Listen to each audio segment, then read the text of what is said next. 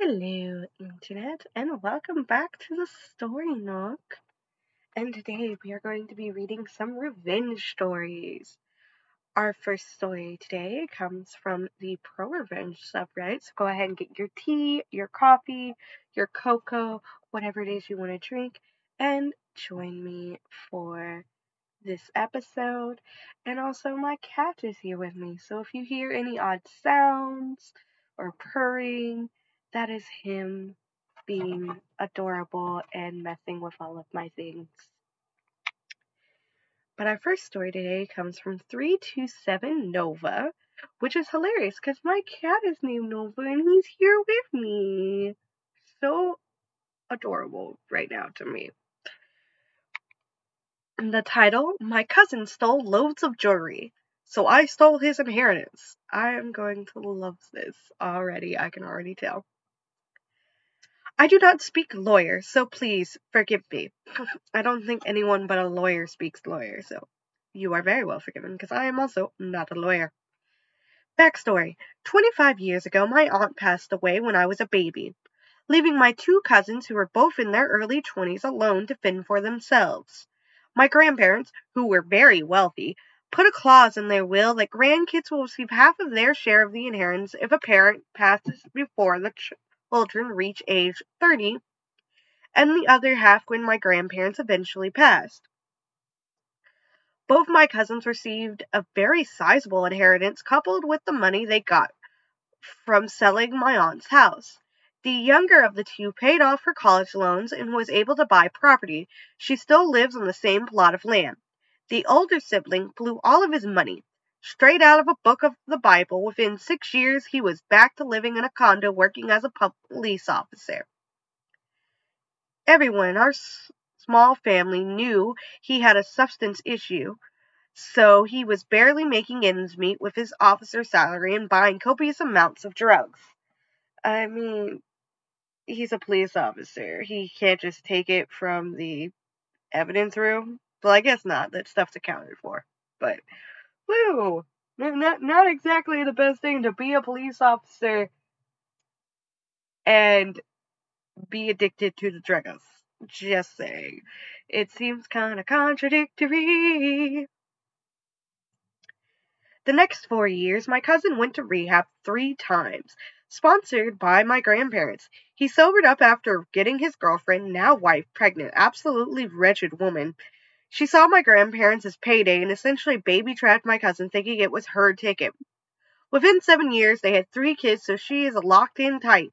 She's a nurse, and with three kids around, they always needed a little boost. Guess who they would always ask? You got it, my grandparents. Being the kind spirits they are, they always lended a hand. My father, mother, sister, and I got sick of it very quickly. I mean, I would too. I have relatives who always need help or always calling, needing a favor, almost always needing money in particular. So, yeah, I feel your pain. I understand why you got sick of it so quickly. The grandparents are just like, this is my grandbaby. I must help and protect them and try to give them a better life, even though sometimes it's just like if you cut the cord on the life preserver you gave them, they might actually learn how to swim. But I'm ranting. My grandparents unfortunately passed away when I was 17. My grandmother, sorry, I read that as parents, but my grandmother unfortunately passed away when I was 17, leaving my grandpa at the as the last remaining. I was undoubtedly my grandfather's favorite among the grandkids, which left a real sore spot in the mouth of my cousin and his wife.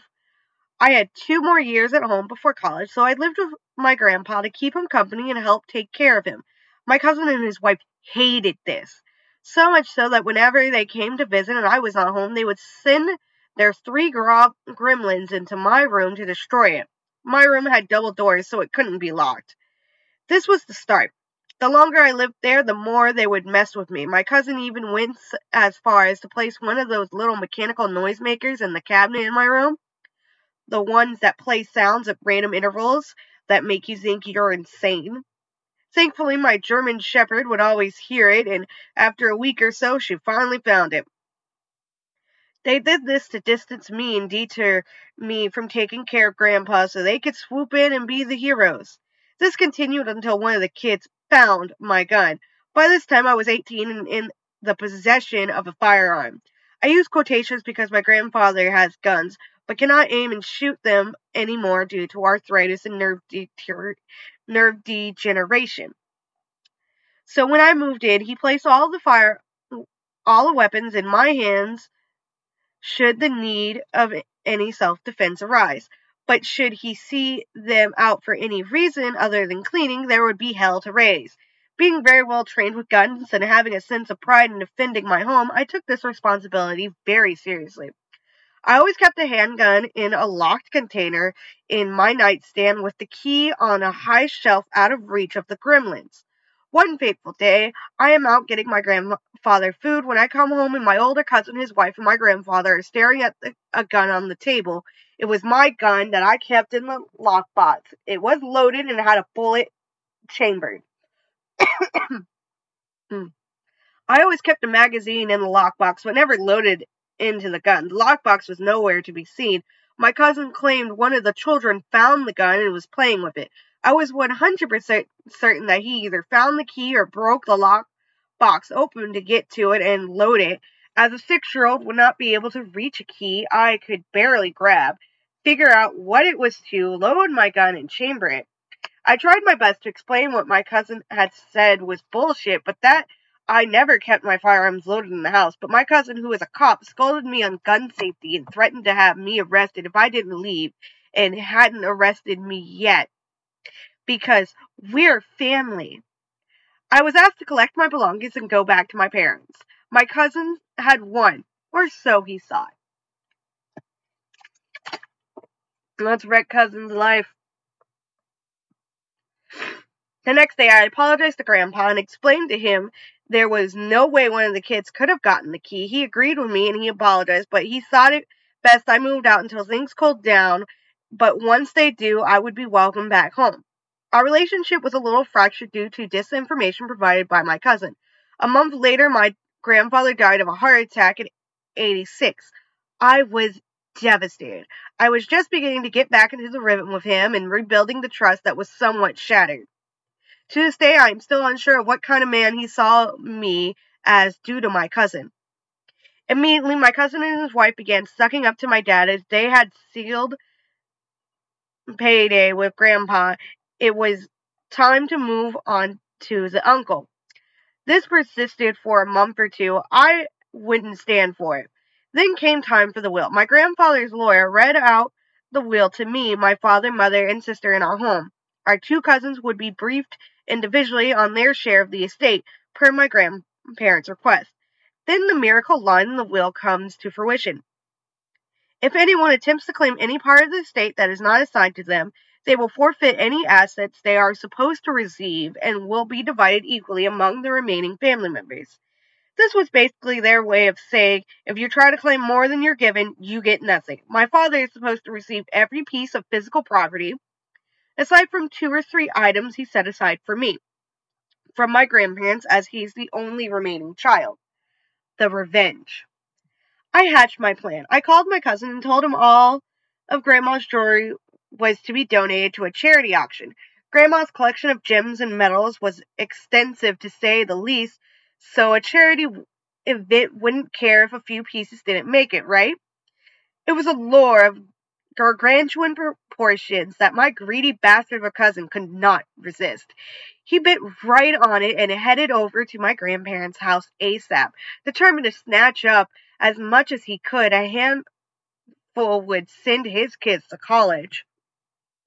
Regardless of what I said, the jewelry was never going to go to him anyways, so his actions were purely his own since none of it was destined to be his. Coincidentally, my dad was on his way with the lawyer to my grandparents' house to overlook everything formality stuff. According to my dad's testimony, my cousin had three shoeboxes worth of grandma's and grandpa's jewelry piled on the kitchen counter ready for loading into his car. My dad and the lawyer stood in the kitchen wondering why it was all there when my cousin walks in from my grandparents' bedroom with a fourth and final shoebox. The jig was up, and he put two and two together that I set him up, which was true.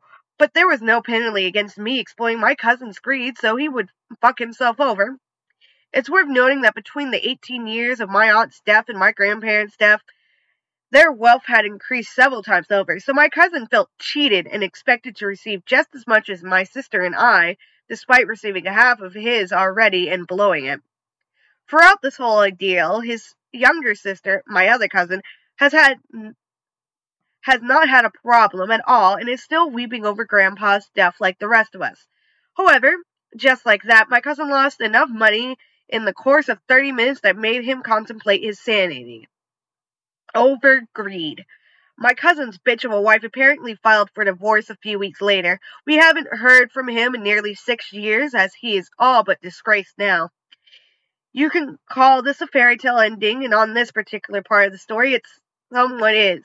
There was a massive lawsuit by an unknown family member involving the IRS and FBI later on, but honestly, I would rather have my grandparents. Leave comments if you want the other part of the story, but it's not really a revenge story.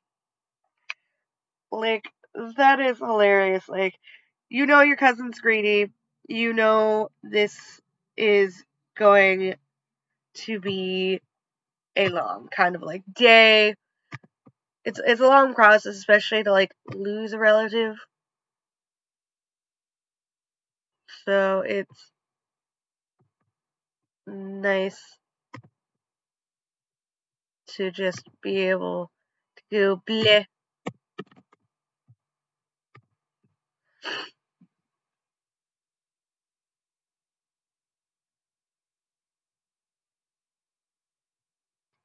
So let's go ahead and go on to our next story. Our next story is from the subreddit Petty Revenge, posted by users stuck in a transporter. And the title is Sorry, we sold it. Back in the 90s, our landline phone number was one digit different from an auto repair workshop, and I would frequently get calls from customers misdialing looking for this repairer. No big deal, I just let them know, easy mistake maybe, have a laugh MPS, but it was starting to become a bit of a pain. One day I got this call from some lady. I said hello. The first thing out of her mouth was, Is my car ready yet? I've been waiting all day and have important things to do. This irritated me instantly with her rude attitude, so thinking quick, I asked her her name and said I'll go find out. I put the phone down and went outside to have a smoke and think about what to say. After a few minutes, I picked up the phone and informed her that I'd just spoken to the manager, and he told me that after a good bit of haggling, he managed to get 2K for the car, and if she could come down this afternoon, he would have the cash for it. This, as you can imagine, went down like a lead balloon. She lost the plot big time, saying it was only in for repairs, calling us thieves and threatening to call the police and she would have us all arrested if her car wasn't there when she came to collect it when the taxi dropped her off. I said sorry, but it's not here. It was taken about an hour ago, and if she wanted to come down and have a chat to the manager, she was quite welcome to. Sorry, I have to go. We are very busy and hung up. I've always felt a little guilty for that poor manager, but would have loved to have been a fly on the wall when she turned up. Like that's one way of handling the phone. Like I remember I used to work at round one, an arcade. I used to work in an arcade and hardly anyone answered the phone. I thought it was weird. I worked the food department, so I wasn't in charge of answering the phone. The bowling department was. But I had picked up the phone to answer it because I didn't have as much to do. It was ringing, and they made a big deal about us not picking up the phone. So I picked it up before I was supposed to go in the kitchen and like clean dishes and this lady was hella rude, just instantly went off on me. And I barely said hello. And by the time I got her to calm down, she was yelling at me, like, how come you guys don't know what's on your website or how any of your stuff works? So I'm just like, a lady, I work in the kitchen and this is my first time answering this phone today. And now I see why no one over here answers the phone. And pretty much hung up because I was not about the deal for bullshit. And from what I'm hearing, that is kind of just, whew, it's a struggle. Especially like when you have to work and deal with people all day. Especially like all, something about the arcade, everyone always freaks out about how high the prices are. Like, bitch, you're in an arcade in the mall. It's gonna be expensive. And like, I have hell of stories from working at that damn arcade. But I will probably save those for entitled parents. But that phone call today just brought up all these memories. So we're gonna go and continue on with our next story, which is from the Pro Revenge subreddit, posted by user Evil Testmaker. The results of my yard work. I posted this in another subreddit, but it was suggested I also try it here, so here it is. First, let me say that I'm not 100% certain this is pro revenge because I don't necessarily think of myself in that league. I live in a consolidated county. That means that the city and county governments merged some years back, ostensibly to reduce administrative and infrastructure costs. This is important because services like fire, police, utilities, and trash pickup are now managed by former county officials and not the city officials. Many of these services are also much more inefficient, and some services have been outsourced to private companies. My municipality outsourced trash and yard waste pickup a few years ago, and the two companies who now do those collections are woefully inadequate, and their services cost more than when the city or county did it. They both have similar sets of rules, what can be put out for collection, take fewer steps, types of waste away, and no longer come two days a week as the city once did, but now only come once a week. We're all paying more money for less service. Now that I have the background, now that the background is done, here's the story. I did some yard work over the course of a couple of weekends last summer, cutting some limbs, trimming some shrubbery, and cutting down a dead tree in my backyard. Knowing what the rules are for how much yard waste, limb leaves, and such can be put out, I bagged everything that was supposed to be bagged, filling up three of them. Things like leaves and small clippings, weeds, and such. The paper bags for yard waste from the big box home improvement stores are what they require, so I use those. I just fill them halfway so as to not make them too heavy for the waste collectors, even though there are no written height restrictions. However, if a bag is too full, they will knock it over to spill out the contents so they then don't have to pick it up. I cut the larger limbs down to under four feet in length, or they wouldn't be picked up. Anything at all they can do to get out of picking something up, they will do. And they almost always leave a horrendous mess behind when they do pick things up. The pile put out for collection is not allowed to be any wider than 10 feet, nor any deeper or higher than 5 feet, nor may it contain any piece longer than 4 feet. All bags must be placed in a row, no more than 3 feet away from the limb pile. My pile was maybe 4 inches longer than the 10 feet, and only because the tiny ends of the limbs, smaller than a toothpick, hanging out of the pile. The pile was no higher than 3 feet and no deeper than 4 feet. In other words, it fell within the size limits except for a few twigs with leaves. I also had three bags, each about half full of clippings and leaves, all lined up exactly as required, and about two feet away from the main pile. They were scheduled to come on a Tuesday, but when I got home from work that afternoon, it was all still there. There was a pre printed notice on my door that my pickup exceeded the prescribed size limits, and the note said that I would be required to either pay a 250 oversized load fee or reduce the size of the pile by half to make it fit into the limit. This is where the revenge comes in. I don't you just hate fucking people like that? Like, th- this is your job and you're being a complete insult dick. This is why, also, why, like, I hate HOAs. I pretty much live in one and they fucking suck ass. So I understand, like, fucking stupid bullshit. I had the next two days off, so the next morning, bright and early, I got out the hedge trimmers, trimmed the ends of the piles back to exactly nine feet in length. After carefully laying those trim bits on top of the pile, I went to the backyard where the limbs I had not trimmed up the week before it was stacked for the following week's pile and found four long, fairly straight limbs. I removed all the smaller limbs and leaves from these limbs ending up with their four monetary straight poles, each about seven feet long. I marked one foot intervals on each pole in fluorescent orange paint and stuck them in the ground. Out of the curb out at the curb in the front yard at the corners of a rectangle exactly 5 feet wide and 10 feet long. Got out the surveyor's tape, bright pink plastic tape used to mark property corners, and tied it on to and around the stakes at the height of 5 feet. This established a visual outline of the volume I was required to stay within. I made absolutely sure that everything in the pile was completely inside the poles and below 5 feet in height. This required adding almost two thirds of the remaining pile in the backyard to the stack out front to bring it up to 4 feet 6 inches in width, 4 feet 6 inches in depth, and 9 feet 6 inches in length, and no pieces longer than 46 inches. This pile was almost twice as much the material as before. This includes some logs up to 4 inches in diameter, also each 46 inches long. The limit was 5 inches in diameter all within the limits of 5 by 5 by 10 the waste company mandates. I carried each of the three bags of clippings to the backyard and filled each of them up as much as possible, which, while still being able to fold over the tops and staple shut each bag, I also included 8 to 10 inch sections of the ends of larger limbs and added for added weight. The bags were now completely filled and weighed more than twice what they had before. I had to use the hand truck to get them out to the curb. They were so heavy.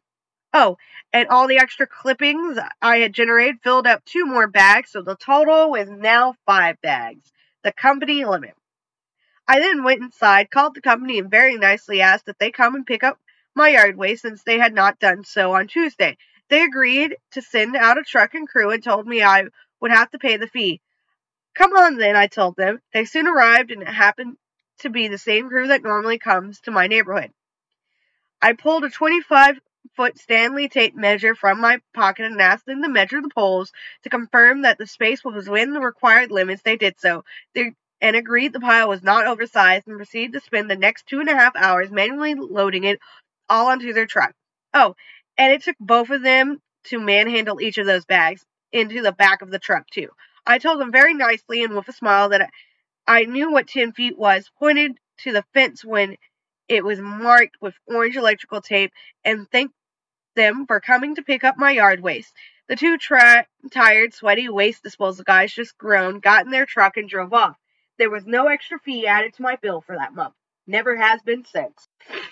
Now I know I got they got paid for their time, and I know that I had to do a lot of extra work on my day off, but since last July, I have had not once ever had them leave so much as a single leaf on the ground in front of my house. They had to actually do some work with me standing there in shorts, smiling and drinking cold Gatorade while they were sweating. Which I think, kudos to you. That shit is awesome. And those guys needed that kick, to be honest, because they weren't doing their fucking job for sure. And you sure as hell made sure they did. So we're at like 20 something minutes in this recording. So we're going to go ahead and end this episode uh, of the story nook here. Um, go ahead and like and subscribe to get uh, future Reddit videos. I mean, I'm an extra human. I'm not a robot just reading random Reddit stuff. So that's cool. And go ahead and hit all the buttons. If you're listening to this podcast on Spotify, go ahead and rate it, follow it. It really helps with the algorithm. So, yeah, stay nice, stay healthy, and have a great day, guys. Bye bye.